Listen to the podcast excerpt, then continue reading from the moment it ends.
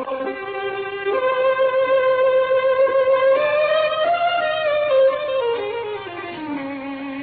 Mr. Holmes, sir. Mrs. Mrs. Hunt. Oh, whatever's wrong, sir? You're hurt. Not hurt. Ill. Very ill. Get you to your bed, and then I'll go straight round for a doctor. No. Sir, No doctor. Mr. Holmes. You hear me, Mrs. Hunt? No doctor. But there, there's Dr. Watson, sir. Surely I can fetch him. Not Watson. Not anyone. No doctors, Mrs. Hunt. No doctor. Only delirium could make Holmes turn on me, Dr. Watson, who had so often shared the adventures of Sherlock Holmes. And still, I could not bring myself to think that I was standing by his deathbed. I, I knew his great strength. But I will tell you about the dying detective.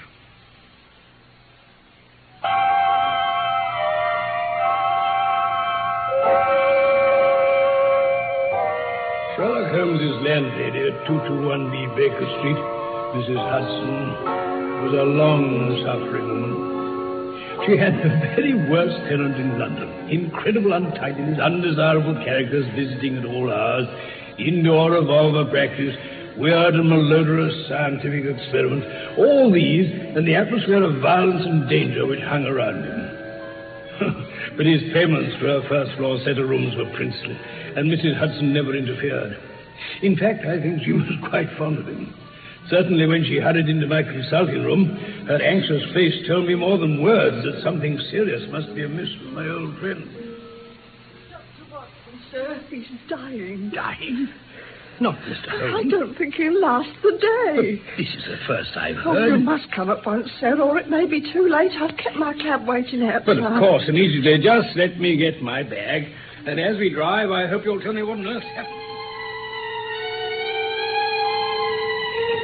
There's little I can tell you, Dr. Watson. He's been sinking steadily for three days. Three days, and you've only just come Well, through. I couldn't, sir. I wasn't allowed. And allowed? No. Now look here, Mrs. Hudson. I think I'd better have your account calmly and from the beginning, if you please. Yes, sir. Well, oh, Mr. Holmes has been working on some case down near the river at um, Rotherhithe just lately. I see. We do know what he is for coming in at all hours. I was just taking my lamp to go through to my bed on Wednesday night when I heard a faint knocking at the street door. I went to see who it could be. Oh, Mr. Holmes, sir. Mrs. Mrs. Hunt. Oh, whatever's wrong, sir? You're hurt. Not hurt. Ill. Very ill. Oh, Get you to your bed, and then I'll go straight round for a doctor. No. Sir, No doctor. Mr. Holmes. You hear me, Mrs. Hudson? No doctor. But there, there- there's Dr. Watson, sir. Surely I can fetch him. Not Watson. Not anyone. No doctors, Mrs. Hudson. No doctors.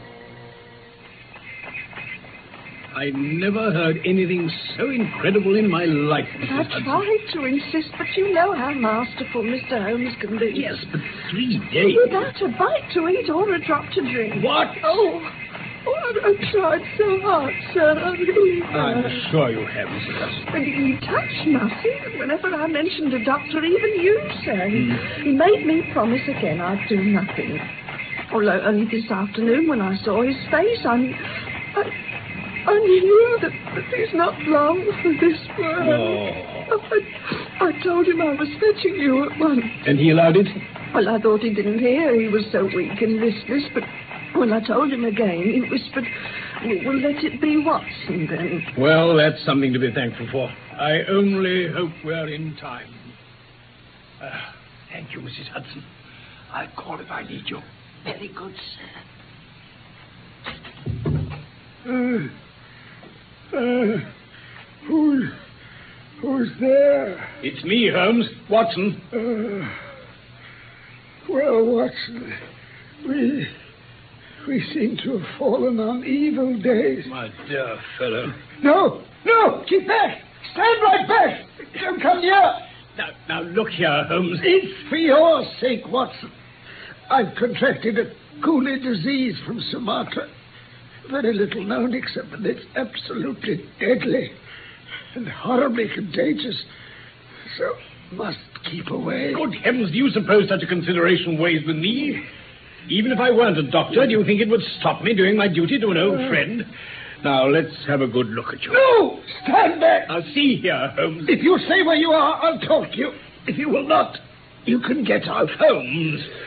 If you will stay where Holmes, Holmes, you aren't yourself. You're sick and helpless as a child. Whether you like it or not, I'm going to examine you and treat you. If I'm to be forced to have a doctor, at least let me have someone in whom I have confidence. You have none in me, then? In your friendship, certainly. But facts are facts. As a medical man, you're a mere general practitioner of limited experience and mediocre qualifications. Well, well, really. It's painful to say such things, but you leave me no choice. Thank you. Such a remark is unworthy of you, Holmes. It shows me very clearly the state of your nerves. Still, I will not intrude my services. But what I shall do is to summon Sir Jasper Meek or Penrose Fisher or any of the other best men in London I can collect. You mean well, Watson, but what do you or they know of Tapanuli fever? Tapanuli? What do you know of the Black Formosa corruption? Never heard of either of them. Nor, nor have your colleagues. There are many problems in disease, many strange pathological possibilities peculiar to the East. So I've learned during some of my recent researches. It was in the course of one of them that I contracted this complaint.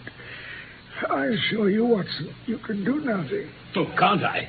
I happen to know, Holmes, that the greatest living authority on tropical disease, Dr. Amesbury, is in London just now. You shall have your way. Good. Only give me time to collect my strength.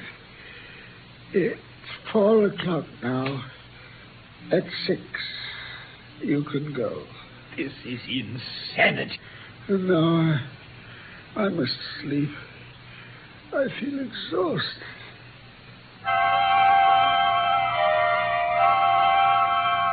I stood for a few minutes looking at the silent figure on the bed. And then, unable to think of sitting down, I paced up and down the room. Finally, in this aimless perambulation, I came to the mantelpiece, littered with pipes, tobacco pouches, syringes, penknives, revolver cartridges, almost everything you could think of. In the midst of all this was a small black and white ivory box with a sliding lid. It was a neat little thing, and I was just stretching out my hand to examine it more closely when. No! No, Watson, no! Hey, what? Put it down! Down this instant. Do as I say. Now, look here, Holmes, I really think. I hate to have my things touched. You know that I hate it. Holmes, You, fidget me beyond endurance. You, a doctor, you're enough to drive a patient into an asylum. Sit down, man, and let me have my rest. This incident left a most unpleasant impression on my mind. Of all ruins, I reflected that of a noble mind is the most deplorable. I sat in silent dejection until the stipulated time had passed. He seemed in his sleep to have been watching the clock as well, for it was hardly six before he began to talk with the same feverish animation as before. You will now light the gas, Watson, please. But you will be very careful that not for one instant shall it be more than half on. As you wish. Now, I I implore you to be careful. Right.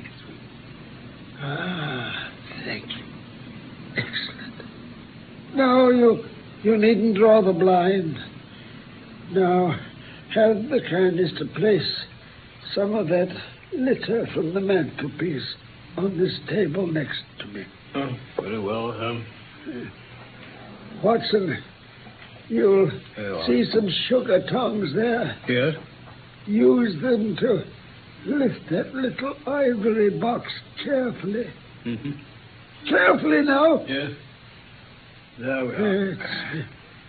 Now bring it here and place it amongst these other things. Ah, So, good. You may now go and Fetcher specialist. Well, thank heaven for that. His name is Mr. Culverton Smith of 13 Lower Burke Street. Hamilton Smith, I've never even heard the name. Possibly not. It may su- surprise you to know that the one man who knows everything about this disease is not a medical man. He's a planter. Uh, An outbreak of this disease upon his plantation caused him to study intensely. It will be only a He's a planter. very He can't- methodical man. And I asked you not to go before six because I knew you wouldn't find him in his study until then. Holmes, I, I, I've never heard such a foolish. You would tell him exactly how you've left me. A dying man. A dying man. Uh, My, my life depends on him, Watson. But, but you will have to, to plead with him to come here. There, there- there's no good feeling between us. He has a, a grudge. Hmm. I rely on you to soften him. Beg him, Watson. Pray him. But get him here by any means. He can save me. Oh, only he. Oh, very well. I'll bring him in a cab, even if I have to carry him down. You do nothing of the sort. What? You will persuade him to come. And then you will return before him. Why? Make any excuse so as not to come with him. Now, don't forget that, Watson. No, no, of course. You, you won't fail me. I'm going, Holmes. Say no more. I'm going.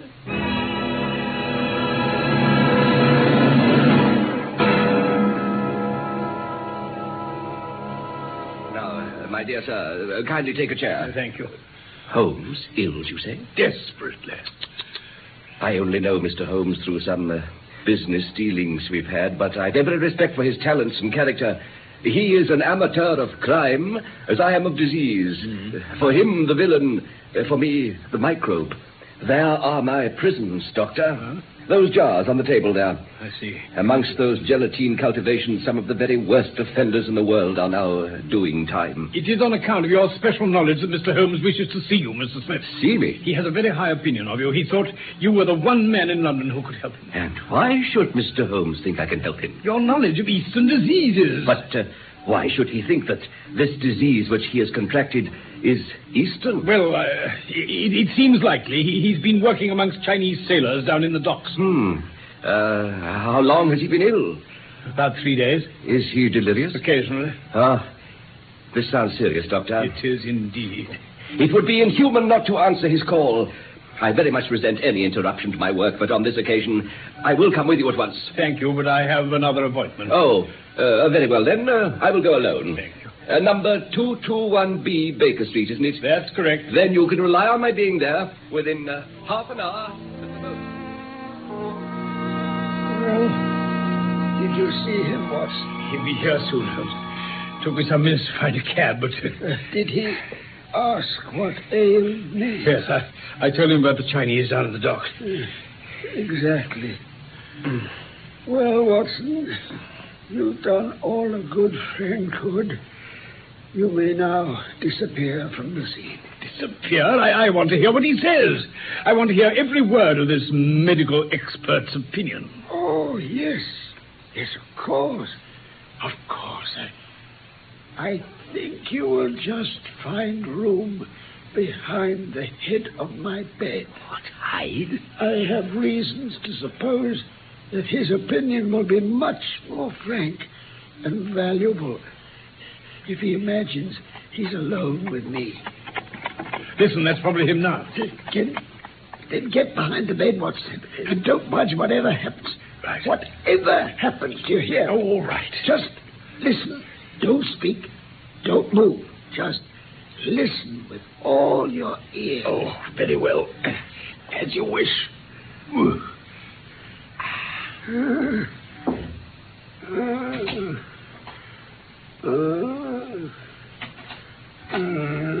So, Holmes, it's come to this then. Oh, uh, Smith. Smith. Is that you? I, Yes, I hardly dared hope you would come. I should imagine not. And yet you see I'm here. Coals of fire, Holmes. Coals of fire. Noble of you. Yes, isn't it? I, uh, I appreciate your special knowledge. Then you're the only man in London who does. Do you know what is the matter with you? Same as young Victor, your nephew. Ah, then you recognize the symptoms. Yes. Well, then it's a bad lookout for you. Poor Victor was a strong, hearty young fellow, but a dead man on the fourth day. As you said at the time, it was rather surprising that he should contract an out of the way Asiatic disease in the heart of London, a disease of which I have made such a very special study. And now you, Holmes. Singular coincidence, hmm? Or are you going to start making accusations once again about cause and effect and so on? I, I knew you caused Victor Savage's death. Did you? Well, proving it is a different matter, Holmes.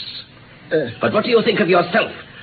Spreading lying reports about me one moment, then crawling to me for help the next. uh, only cure me, and I promise to forget Forget what?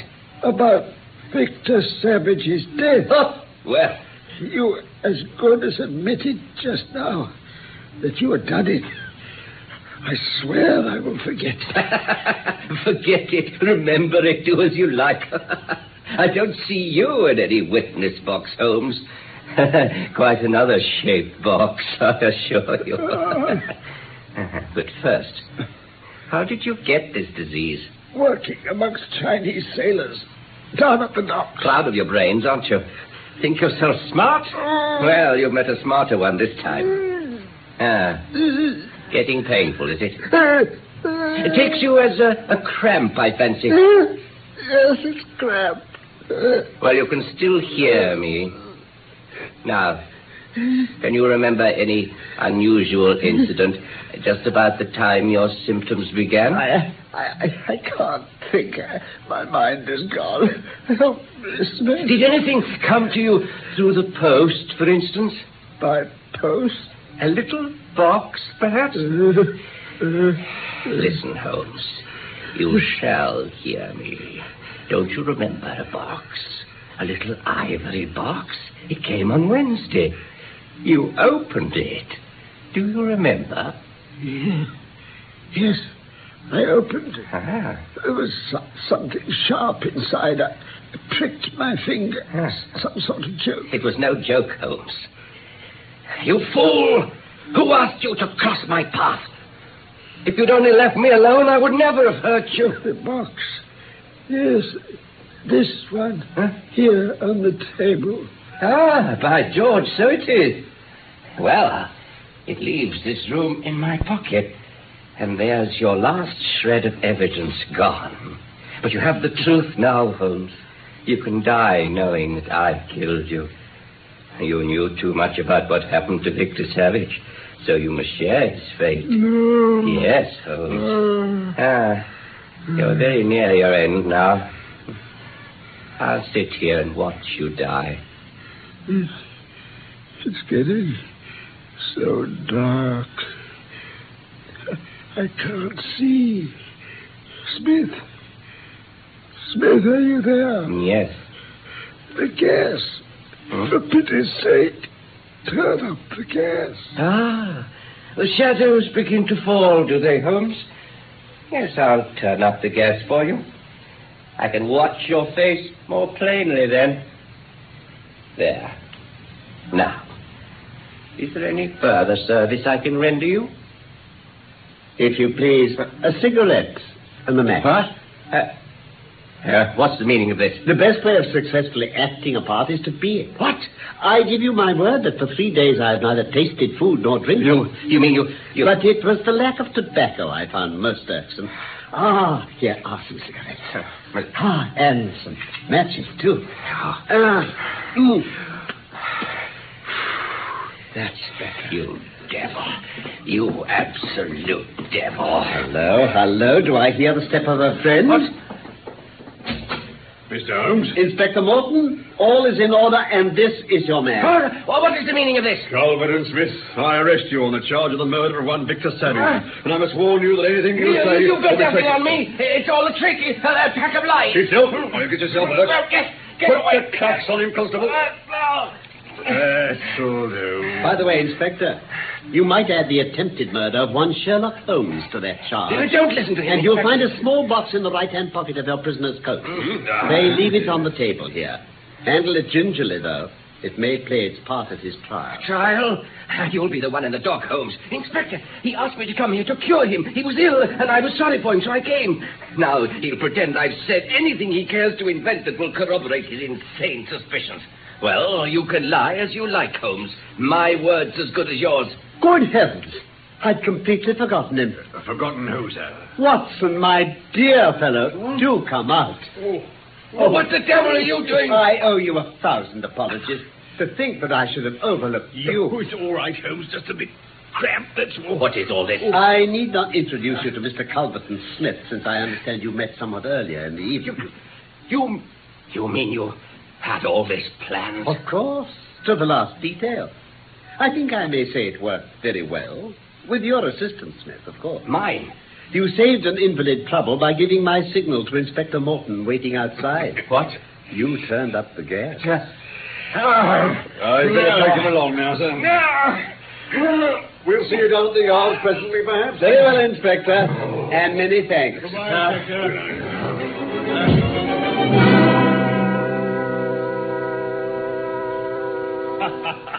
Well, Holmes. Well, Watson. There's a bottle of claret on the chest of drawers over there. Good. It's uncorked. It's, a- and some biscuits in a tin. If you'll be so kind, I'm badly in need of both. Oh, Certainly. You know, Holmes, oh, this seems a pretty elaborate way to go about catching that. Oh. Mm. I mean, taking in Mrs. Hudson and me like that, scaring us half to death. Eh, well, it was very essential that I should make Mrs. Hudson believe in my condition. She was to convey it to you and you to him. yes, but all the same. Now, I don't be mean- offended, my good Watson. You must admit that among your many talents, dissimulation scarcely finds a place.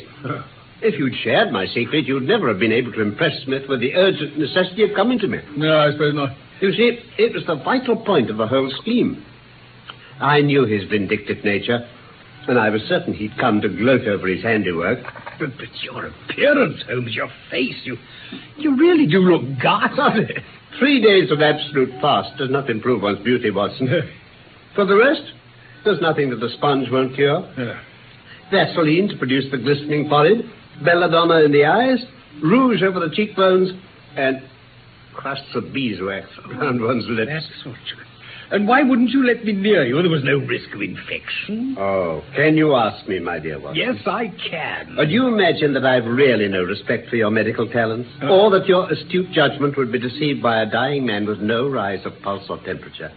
At four yards distance, I could deceive you. Well, this, this box there. No, Watson, I wouldn't touch it. You can just see if you look at the side Yeah. where the sharp blade emerges as you open it. I dare say it was by some such device that poor young Savage was done to death.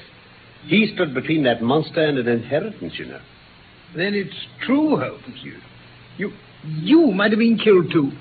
As you know, my correspondence is a varied one. I'm somewhat on my guard against any packages which reach me. But I saw that by pretending that he'd succeeded in his design, I might be enabled to surprise a confession out of it. That pretense, I think I may claim to have carried out with the thoroughness of a true artist. You certainly did, Holmes. Uh, some more biscuits? No, thank you, Watson. Let us preserve our appetite. When we finished at the police station, I think something nutritious at Pagani's would not be out of place. yes. Let's start with a couple of dozen oysters.